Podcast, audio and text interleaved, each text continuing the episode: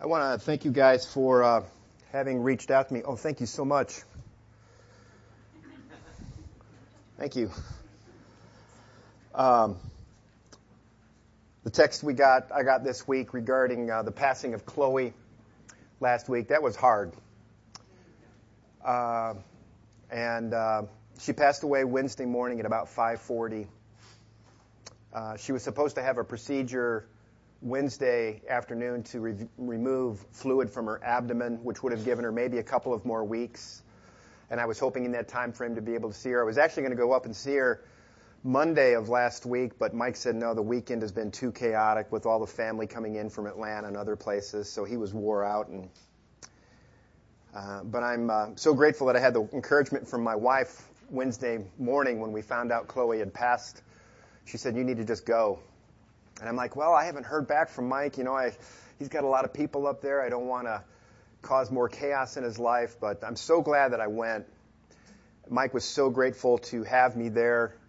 Um, he's been, you know, totally warm. You can only imagine. I know many of you have been through that circumstance as well, but I was able to spend some great time with Mike, go to the funeral home with him, do some planning, and you know, it's uh, unfortunately at my age, You've had lots of experiences with those kinds of things, right?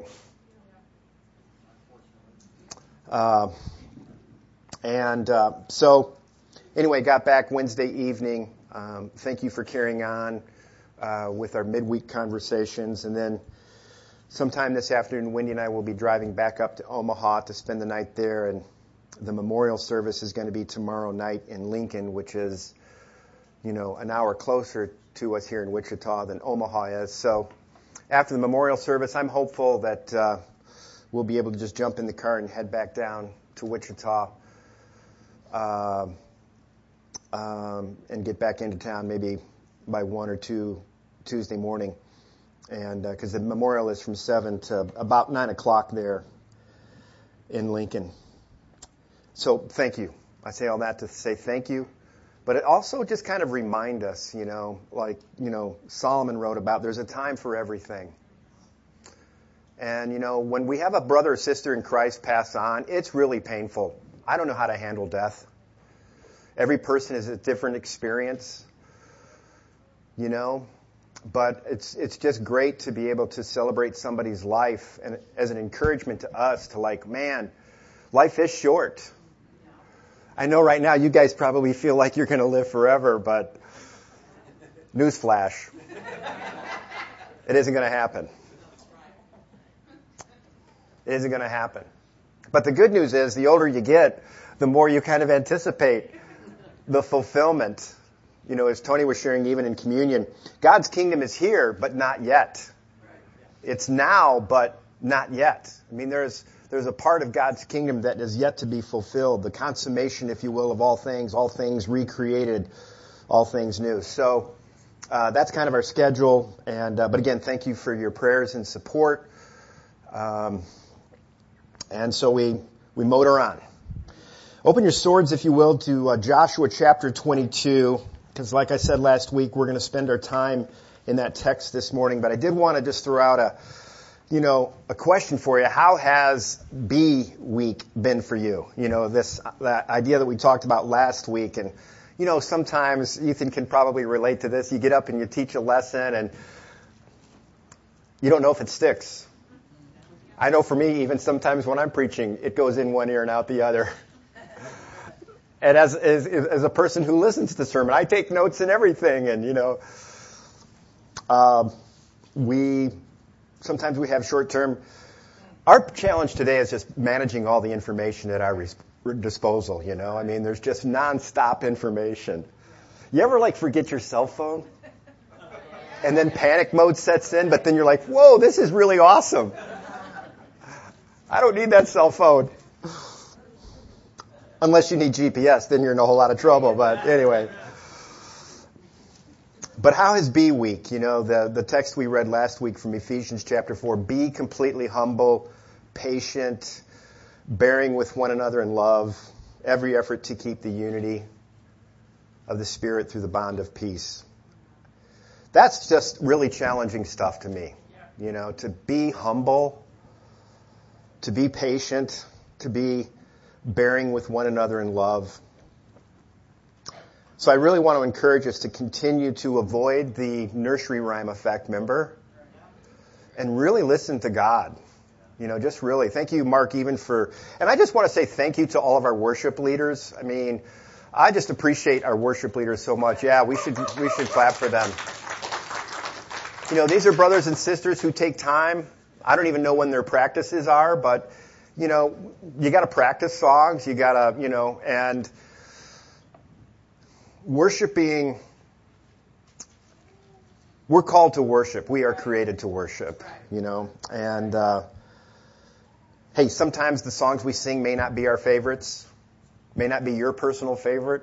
You know, one person likes hardcore gospel, another person likes, you know, the the contemporary Christian music. You know, others like peppy, happy, clappy songs, and others like the more solemn. You know, we had a great variety of that. I think even the last couple of weeks, where, but let's just let's get caught up in the element of worshiping God. Yeah. And thank you so much for all of you worship leaders. And for you guys that are here that are Kingdom Kids teachers too, I can't tell you how much that means to me as a parent. You know, I taught Kingdom Kids for a number of years and, you know, it can be challenging for sure, uh, preparing the lessons and, you know, but, uh, I just want to encourage you. I, I, try to do this with Omaha too. Like after you go today and you pick up your kids, thank your thank their teachers. I don't think we thank each other enough, you know. Uh, it's something we just take for granted. And just like with you guys this meet this week, the text that I got, it meant a lot to me. Sometimes we may think that, oh, this isn't meaningful or, you know, I don't want to bother, you know, or whatever, but it just means a lot. Read the book of Hebrews sometimes, the book of encouragement. You know, Hebrews is all about the call for us to encourage one another. Because certainly there's a lot of discouragement out there, and we just need regular encouragement with each other. So, Genesis, or Joshua chapter 22. Then Joshua summoned the Reubenites, the Gadites, and the half tribe of Manasseh and said to them, You have done all that Moses, the servant of the Lord, commanded, and you have obeyed me in everything I commanded. For a long time now, to this very day, you have not deserted your brothers, but you have carried out the mission the Lord your God gave you. Now that the Lord your God has given your brothers rest, as he promised, return to your homes in the land that Moses, the servant of the Lord, gave you on the other side of the Jordan. But be very careful to keep the commandment and the law that Moses, the servant of the Lord, gave you, to love the Lord your God, to walk in all his ways, to obey his commands, and to hold fast to him, and to serve him with all of your heart and with all of your soul. Then Joshua blessed them and sent them away, and they went to their homes.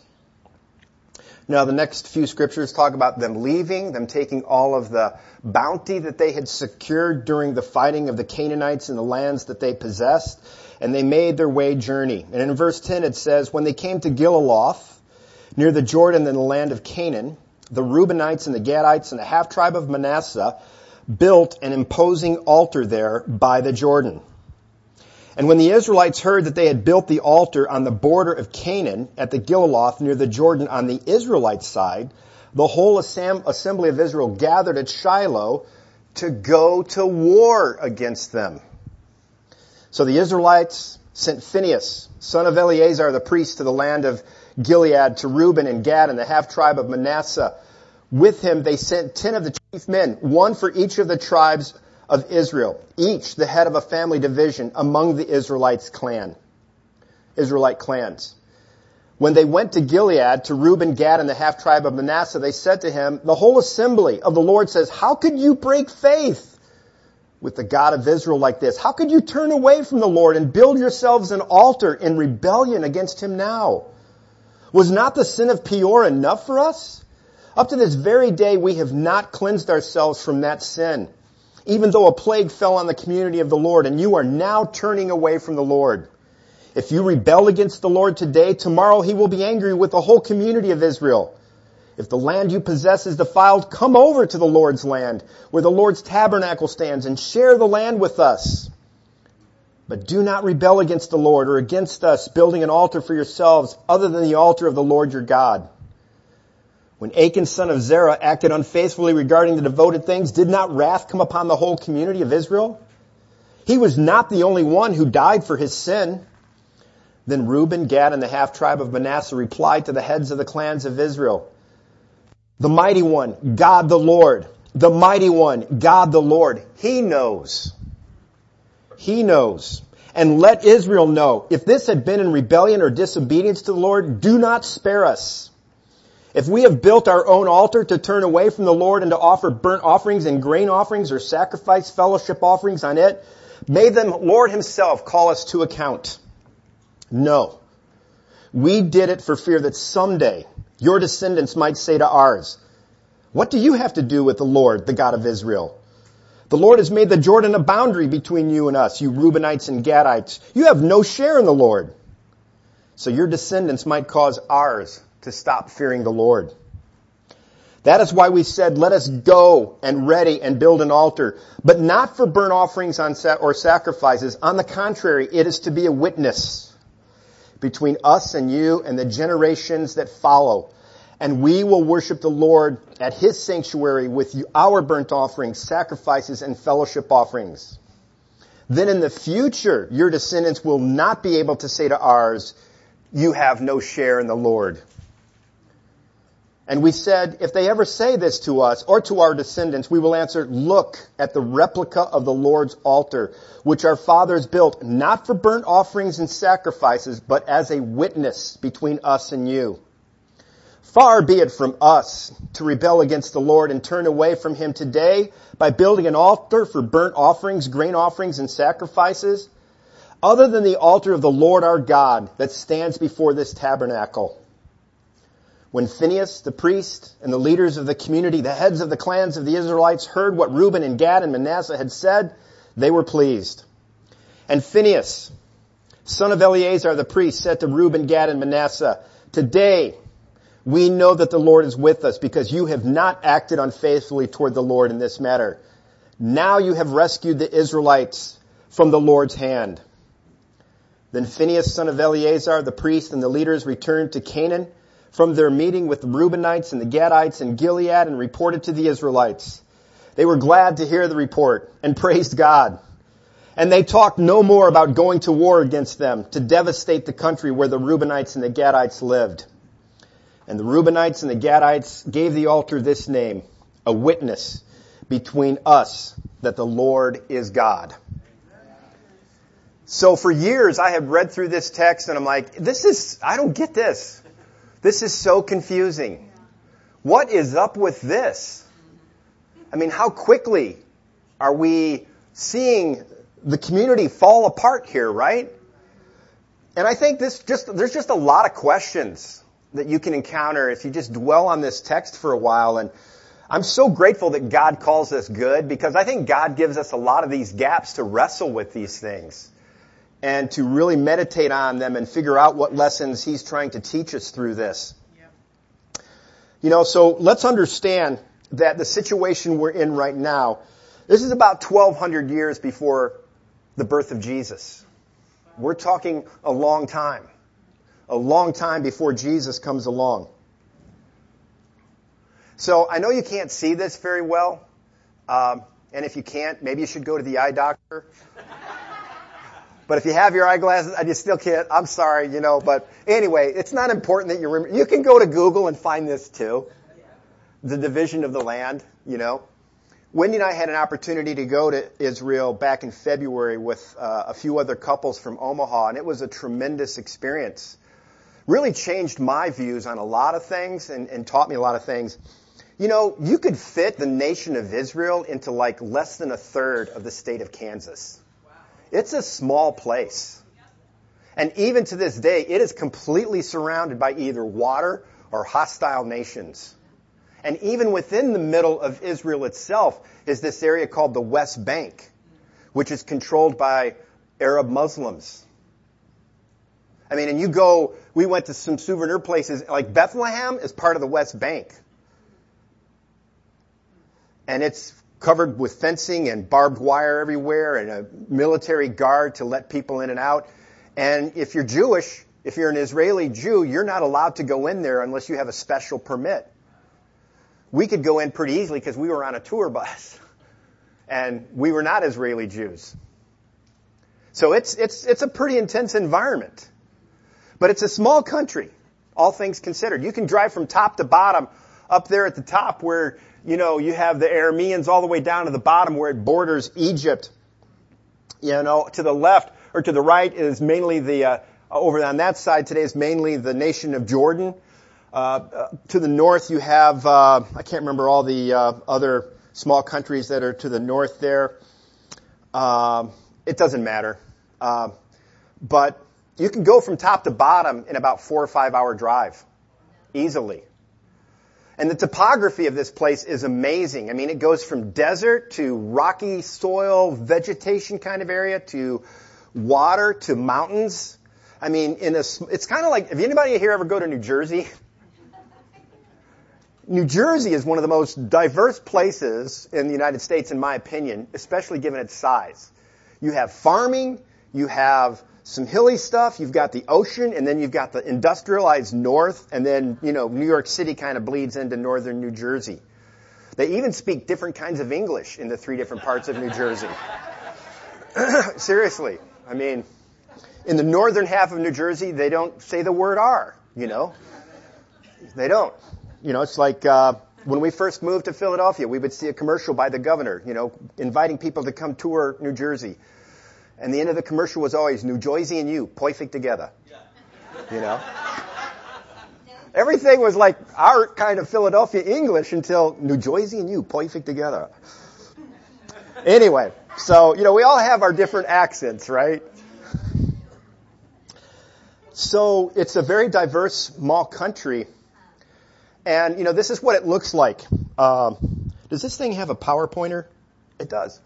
So this is like the Jordan River right here. Here's the Dead Sea, uh, which I got a chance to swim in, which was really interesting. Swim and float in the Dead Sea. Up here, uh, this is the Sea of Galilee, and we took a boat ride around the Sea of Galilee. We did not see the many, many fish and the many, many hands in the boat. But, you know, they do fish. And so this is the Jordan River.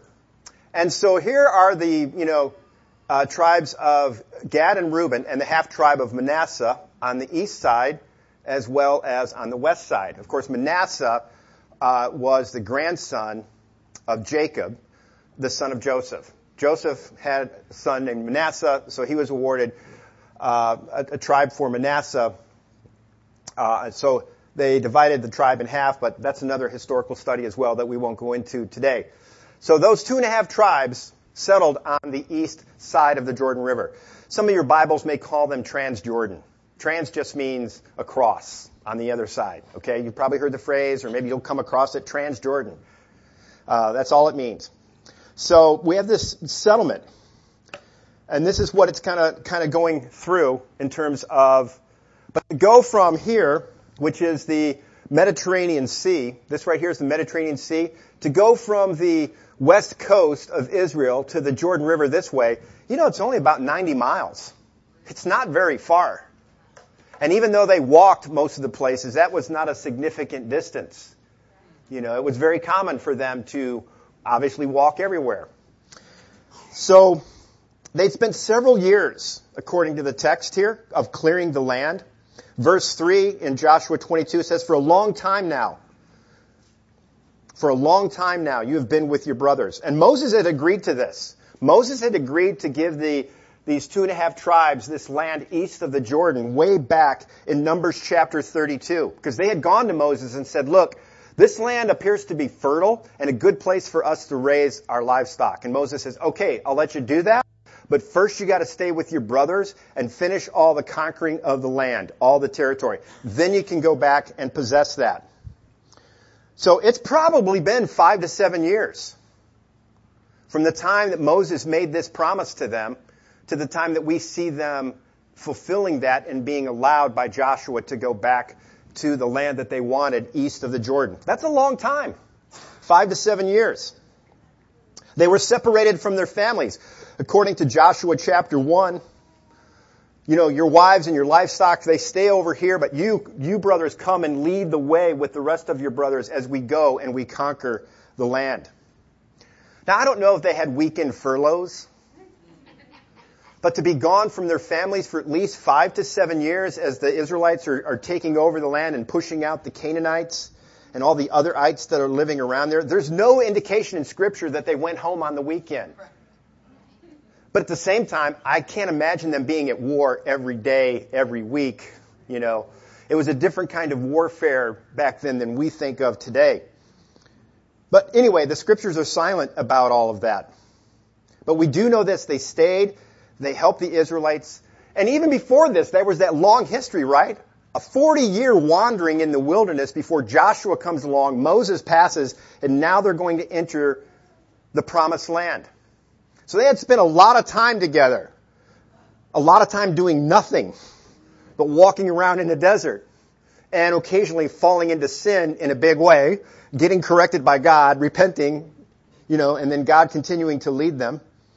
So there was a lots of familiarity with each other. and you got to admire the commitment, don't you, of these two and a half tribes? There's no indication in scripture like, oh, we're, you know, we're only doing this, Joshua, because Moses is making us do it. They were happy, I believe. They were committed to serving one another. You have to admire that commit, commitment. The other question you might ask on this is why did they choose the area east of the Jordan? Was it purely economic? That seems to be what scriptures would tell us. Back in Numbers, it talks about, man, this land is fertile. It seems to be a great place for us to raise our cattle. We've got space to roam about. You know, but was it the best choice? Was the economic choice the best choice to make versus staying closely tied in with their brothers? I don't know. I think it's a question worth asking. You know, I think the lesson we can apply there for us is sometimes the richest or the easiest path isn't always the best. Right? I know most of you, if not all of you, at some point in your life, as a disciple especially, you've had to make a tough choice. You've had to turn down a job offer or maybe go this particular direction. And sometimes that might not have been the best decision. Did, you know, did we get the, the, the counsel that we needed to get? You know, I'm not asking you to, to think about that and reflect and regret. I'm just saying that even as we move forward, you know, economics and ease are not always the best decision. Not always the best decision. Think about the rich young ruler, right? In Mark chapter 10 and Matthew 19. He told Jesus, I want to follow you. I've done everything since I was a kid. I follow the rules. I follow the law. And Jesus says, well, okay, awesome. Well, I threw that awesome part in. But sell everything you have and give it to the poor. Well, wait a second. That's, that's a new teaching. You never told me that before. And then we know the scriptures say that he turned around and went away sorrowful.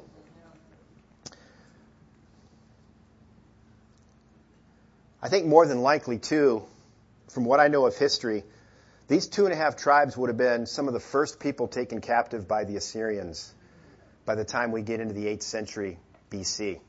You know, the Assyrian kingdom came in eventually and took the northern tribes captive. Judah held on for another 200 years or so. But these tribes out on the periphery would have been some of the first people to fall to the capture of the Assyrians. Verse 10 tells us that, you know, before they go into their own territory, they build an altar. It's an altar. I kept looking in the, you know, background of the words here in the Hebrew, like, oh, maybe it just meant memorial. No, it's, it's an actual, it would probably was a replica. In fact, it says in the text that it was a replica of the altar where they worshiped back in Shiloh. So it was an altar where you would make sacrifices to God or a God that was pretty common of the peoples back then to have altars and make sacrifices to their gods. And Israel definitely had their directive to worship God by bringing sacrifices. But was it a spur of the moment decision once they gazed upon the natural buffer of the Jordan River? Could have been. You know, we don't know. But they had rationality for building this altar. They did. You know, think of the history of Israelites building altars. I mean, when Joshua crossed the Jordan, they built an altar to remind them of God's provision. I think that's where we we find the text too. It talks about here. You know, we sing this song "Here I Raised" by Ebenezer. That's what that is. Stone of help. God is our helper, our Ebenezer. In 1 Samuel chapter 7 verse 12, after the Israelites defeated the Philistines, maybe that's where they called it the Ebenezer. One of those, is that the Ebenezer one? Yes. Thank you. Great job. You still got to stay. but they're always building altars, right? And remember the Egyptian story. You remember the Egyptian story?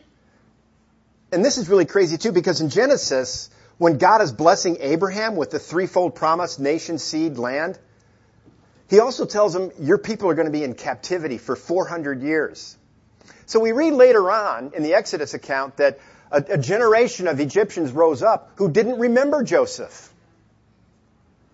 And they thought to themselves, we better take these guys hostage or they're going to become so numerous, they're going to overtake us. So, you know, those things make a mark in your, in your memory. You know, this was part of their history. So there was rationality for building this memorial thing, this altar. But the question, you know, always is, why not communicate this up front? I mean, husbands. I speak to the husbands primarily. I mean, I get in more trouble because I don't front load communications to Wendy. I'm just assuming she's understanding what I'm talking about, you know. Can any brothers out there relate to me, you know, in that Okay, I see the women pointing some fingers, but I don't see the husbands voluntarily raising their hand. But yeah, communicate up front. What's going to happen? Hey, hey, other ten and a half tribes, we're going to build, or nine and a half tribes, we're going to build an altar to remind us. Maybe they just didn't think it through. You know, is it possible that our brothers will misinterpret this memorial? Should we send somebody back to tell them? They intended for it to be a memorial, but the other nine and a half tribes saw it as a pseudo substitute altar for worshiping perhaps someone other than God. You know, the thing I think we can jump into with this situation is the challenge we all face when it comes to making faulty judgments. Snap faulty judgments by the Western tribes. According to verse 11 and verse 12, there was already this built-in assumption that we need to go to war. What these guys have done on the, on the eastern side, we need to go to war. There's no questions asked. They don't know what's going on. They don't know the intentions, but there's this built-in assumption that we need to go to war. It says in verse 11 and 12 that the whole assembly gathered in Shiloh to go to war against them. Despite all of these years of what should have been intense, close bonding times with each other, right? I mean, 40 years, a whole generation was destroyed as they wandering the wilderness so that God would now work with them to enter. They enter into the promised land and they fight together for five to seven years at least, maybe longer. But man, how quickly the wheels fall off of this because of faulty snap judgments. So many years of struggle. Perhaps they were programmed to go to war. I think this is something for all of us today. Our culture kind of programs us to go to war. Our culture is just filled with so much anger and strife, tension, anxiety. I, I, just know for me, I think I may have mentioned this last week, but this has been a big change. You know, I just have had to unplug from a lot of news outlets because it's like, I just feel so no matter what side of the equation you'd happen to fall on in the cultural issues, that just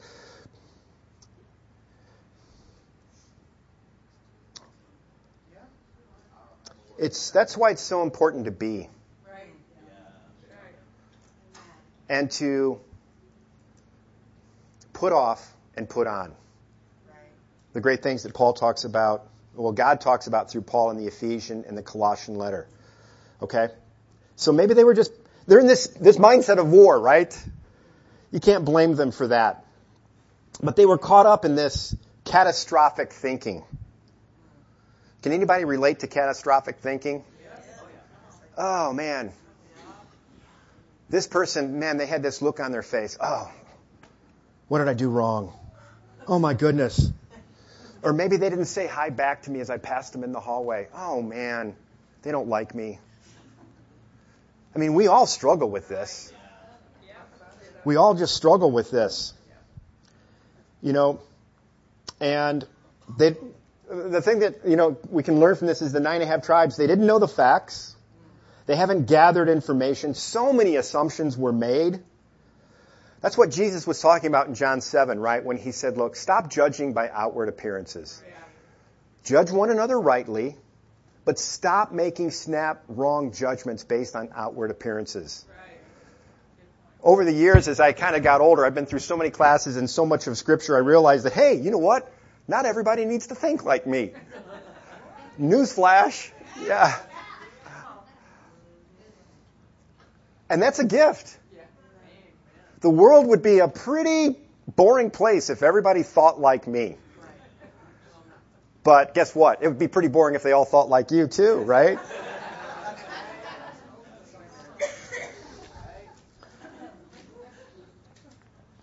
You know, I want to say something briefly about our thoughts. I, Wendy and I went to uh, some classes uh, in the leadership track of the conference we had back in August. It was great. This was kind of odd. I don't remember the name of the class, but it was sort of like ministry, mental health kind of things. And just a lot of great stuff shared. And this stuff is available. You can type this up, go out to Google and type in, what do we think about? And multiple sources will give you this data, whether you consider them out of touch or whatever. But the general landing point is, do you know that we have 12 to, 12 to 60, 12,000 to 60,000 thoughts per day? That's a lot of thoughts, isn't it? I mean, the way that breaks down is 12 to 60 thoughts a minute. It's like, no wonder I lost my hair.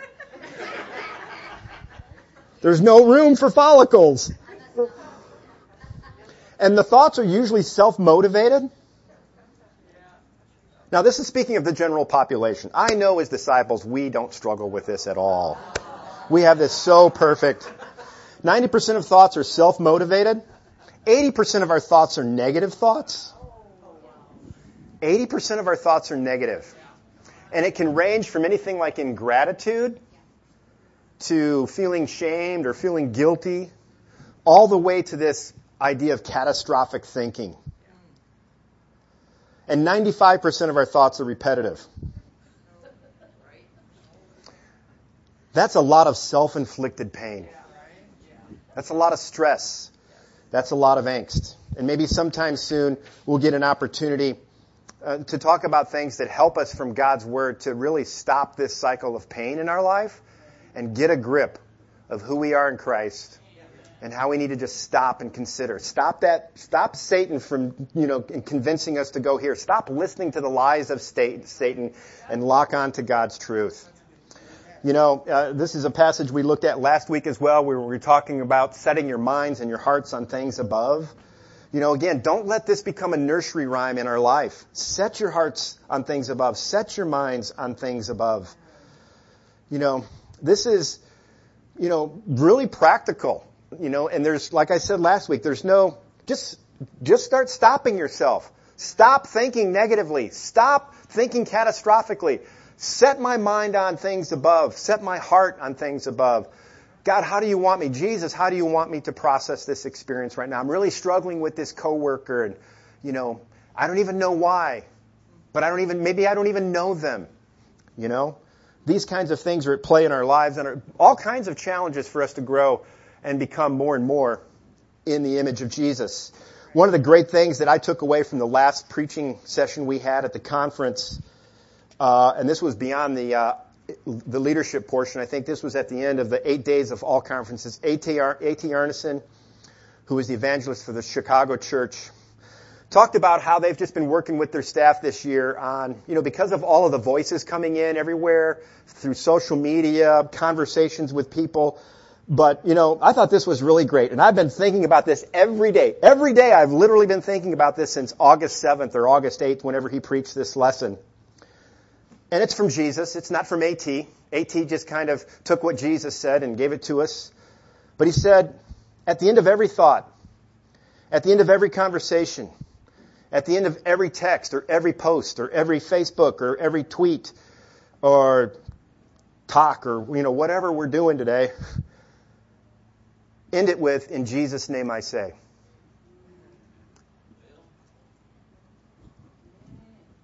Husbands, wives, every conversation with each other. In Jesus' name I say. Isn't that an awesome challenge? Isn't that a great, like, barometer for us? A little, what do they call it on a machine, Ken, where they don't let you go a certain speed? It's like a regulator, but governor, governor. Let that, let Jesus be our governor. He's not only our Lord, He's our governor. And Jesus, so when we get into these, you know, these, these negative thought patterns or whatever, even in our encounters with one another, you know, think about this in Jesus' name I say. Ralph Waldo Emerson, who was a, a, a preacher, kind of drifted towards philosophy. I think when he died, he was still a believer in God, but, you know, kind of way out there. But he took biblical principles and he came up with this phrase, and you've probably heard this. We sow our thoughts, we reap our actions, right? We sow our actions, we reap our habits. We sow our habits, we reap our character. Sow our character, we reap our destiny. And again, I want to stand in defense of these other nine and a half tribes because there was certainly a history in Israel of failures and the ripple effect of sin, which I think also primed them to be super sensitive to this possibility of a false altar. Remember when Moses first went up to Mount Sinai, what happened? They made a god out of gold, a calf, and they worshiped it. In the text itself, it talks about the sin of Peor. And that's where the Israelites began intermarrying and had idolatry worship with the Midianites. And if you go back to Numbers 25, 24,000 Israelites died due to their idolatry and intermarrying Moabite women. And that's in the place where Phineas grabbed a spear. Phineas grabs a spear because he sees these Israelites coming still with the Moabite women, and one of them has the audacity in front of the entire audience to go into a tent to sleep with this Moabite woman and Phineas stands up and says, how dare we defy the living God? And he takes the spear and he whew, runs it through them. I mean, that's intense. That is really intense. And then the sin of Achan occurring just a few years earlier where Achan kept some of the bounty from the war and God brought a curse upon. So there was a history here and as somebody said a few week, midweeks ago when I asked, what's the greatest challenge of Israel? It was idolatry. And you can certainly, certainly make the point that idolatry was a big problem. Even still, the nation continued to deal with idolatry. Something Joshua deals with in a couple of chapters later when he talks about get rid of your foreign gods. Well, I want to encourage us as we think about this text this morning that unity calls for commitment. You know, it's sort of like marriage. When I learned the first time that what marriage really is more than anything else, it's not about love, although love is important. It's not about romance, although romance is really important. It's commitment. Commitment is the bedrock to a great marriage. I'm not going anywhere. She's not going anywhere, even though there's been times in the past where we may have felt that way. And probably sometimes Wendy felt like, shouldn't you go somewhere? but you know, commitment, even in our relationship with God through Jesus, it's about commitment. We are committed to this. We're called to commitment. In Romans chapter 15, it talks about having a spirit of unity among ourselves, that with one heart, with one mouth, we may glorify the God and Father of our Lord Jesus Christ. You know, you gotta give the uh, nine and a half tribes credit. They sent a delegation to inquire before going to war. You know, they were ready to go to war, but they decided to send a delegation. Okay, it may not be great, but it's a better alternative than just going to war. But even then, when they send out the delegation, the delegation's response right out the gate is, why will you break faith with us? They don't know. They haven't asked the question. They haven't bothered to get the facts. But we do know that they sought the common good of Israel. And they didn't just sweep it under the rug. They were willing to address the challenge head on. When you factor in the fact that there's all this history of idolatry and the ripple effect that it's had on the nation, they were ripe for being peaked really quickly, very highly about this idea of some of their brothers and sisters sinning. They didn't want that disaster coming into the rest of the camp again, right? They wanted to turn the people's hearts back to God. They even offer the territory west of the Jordan as a solution. If, look guys, going over on the east side is going to be too challenging for you, then stay here. But don't lose faith. Don't break faith with God. Their intentions were good. The approaches were off. We can look back on that with hindsight, right? But may, maybe we should apply many lessons from that as well. I think we got to appreciate the fact that the East Jordan, East Jordan people, they didn't get offended. They listened. You know, they didn't come back with, how dare you question our allegiance? Get out of here. Let's go to war. It kind of reminds me that how even times in my past I have failed the wisdom mark because it's been said that wise people are not easily offended. That's what Proverbs is filled with. Proverbs, I think 15 or 16 says, uh, actually Proverbs 12, 16, fools show their annoyance at once, but a prudent man will overlook an insult. Because they had a passionate appeal to the nine and a half tribes. They said, no, the Lord is our God. So they didn't get offended. They didn't shut down the conversation, but they responded with, no, the Lord is our God. We're not breaking faith with you. Each side wanted unity. They wanted the tribes to be together. What a, but, but there were so many challenges that could have blown that up right out the gate. And how do you think the Transjordan, uh, uh, you know, tribes, the, the two and a half that went east, what do you think was going through their mind when they saw Phineas leading this group? Hey, isn't this, isn't this the guy that thrust the spear in front of all of us? Is he loaded? Can anybody see? Is he, has he got a weaponry? I mean, it's sort of like in Acts chapter 9, right? When Paul first became a disciple. Remember how the, the, the disciples in Jerusalem reacted initially? Hey, wait a minute. This dude is throwing us in prison and uh, he's, you know, bringing us before the Sanhedrin and he's persecuting us. I don't know that we can trust this guy. So there was rationale behind some angst perhaps on the side of the, of the Transjordan Jordan group.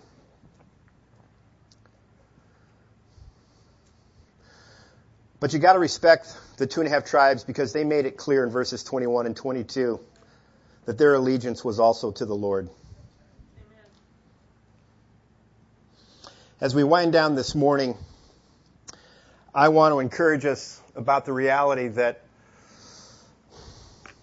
familiarity does not mean unity. In Romans 15:4, the scriptures, God tells us that you know, all these things are written in the past for our learning. So, you know, as we read about some of these strange, bizarre stories from the Old Testament, they're there for our learning. They're there for us to show ways in which our unity will be challenged. Our unity is challenged all the time. Meritorially, our unity is challenged, okay? Unity is challenged on, families are challenged to maintain unity. The church is always man, challenged to maintain unity. And these challenges, I'm sorry to say, are not going away. So we can't pull back and shrink back from them, but we've got to embrace them from God's perspective.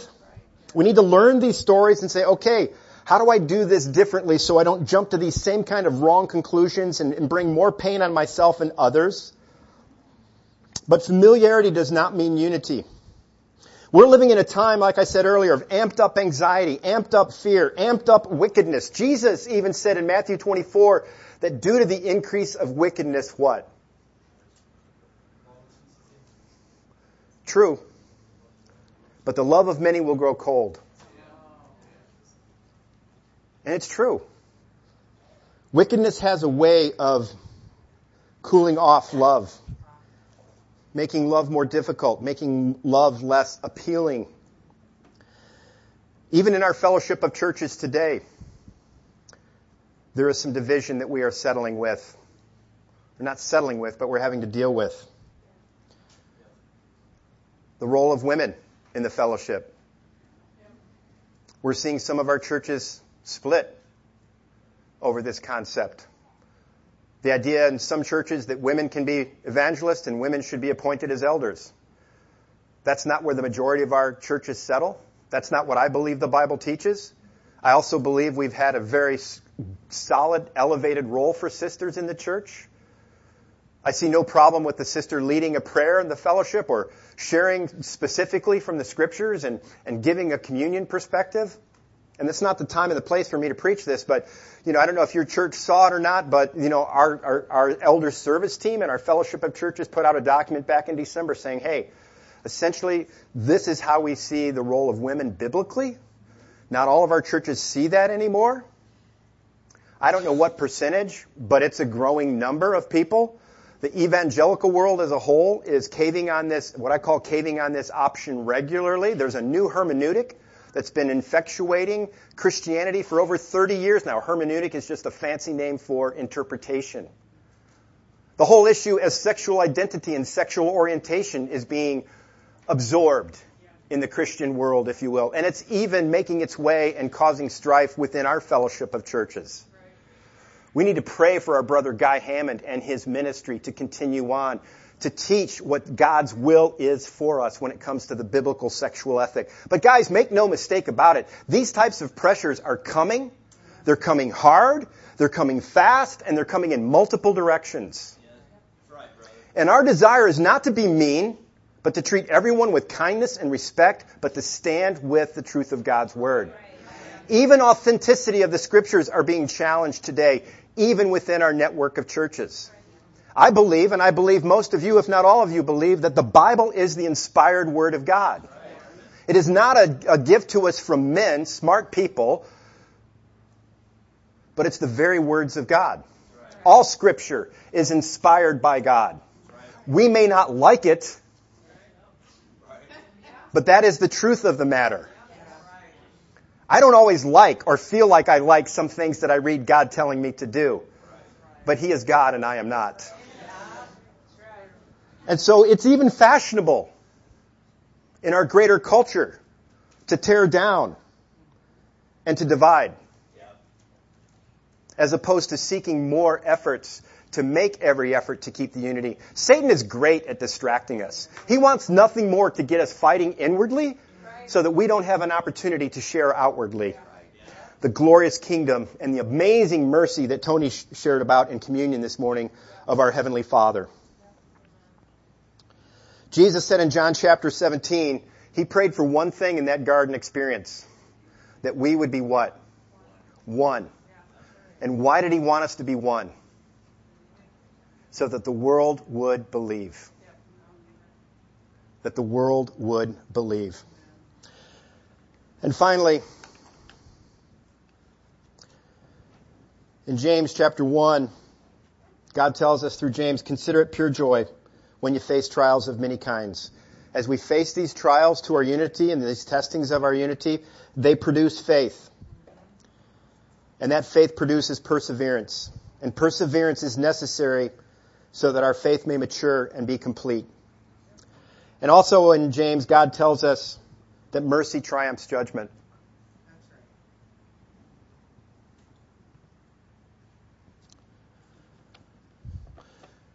Don't confuse mercy with permissive.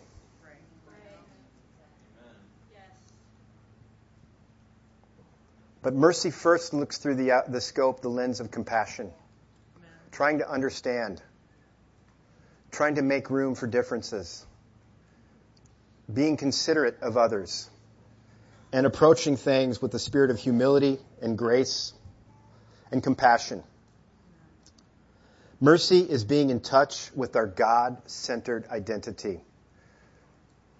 Tony and I didn't talk about what he was going to share, but that's how the Spirit works because even in that opening text that he shared, the emphasis is on God's great mercy. And if God can have that kind of mercy with me, surely we can put up with one another and do it with great joy. And great mercy. And as the Philippian letter tells us, as God directed Paul to write that letter, for to me, to live is Christ. And as our sister Chloe would say, to die is gain. So this week, this week, I want to challenge you with the very idea of embracing the words of our Heavenly Father. Mercy triumphs judgment.